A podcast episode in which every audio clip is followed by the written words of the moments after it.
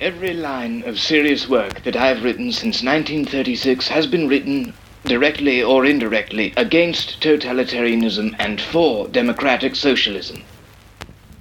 What's up, people? I'm Erica, and this is Cocktails and Capitalism. The clip you've just heard is a quote from George Orwell, whose story we'll be telling in the first three episodes of Cocktails and Capitalism Season 2.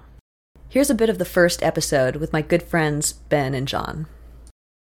I became pro socialist more out of a disgust with the way the poorer section of the industrial workers were oppressed and neglected than out of any theoretical admiration for a planned society.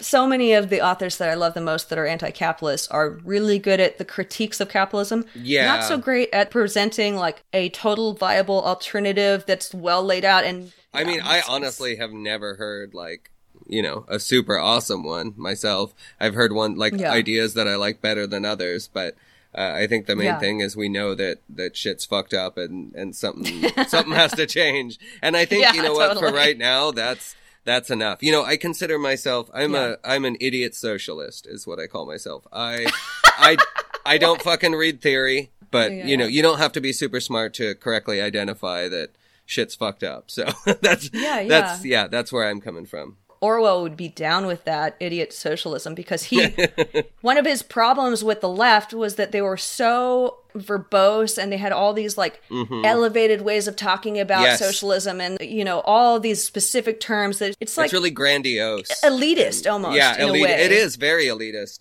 Tune in Tuesday, October 26th to hear our season premiere. We'll be dropping weekly episodes every Tuesday after that, and we hope you'll join us.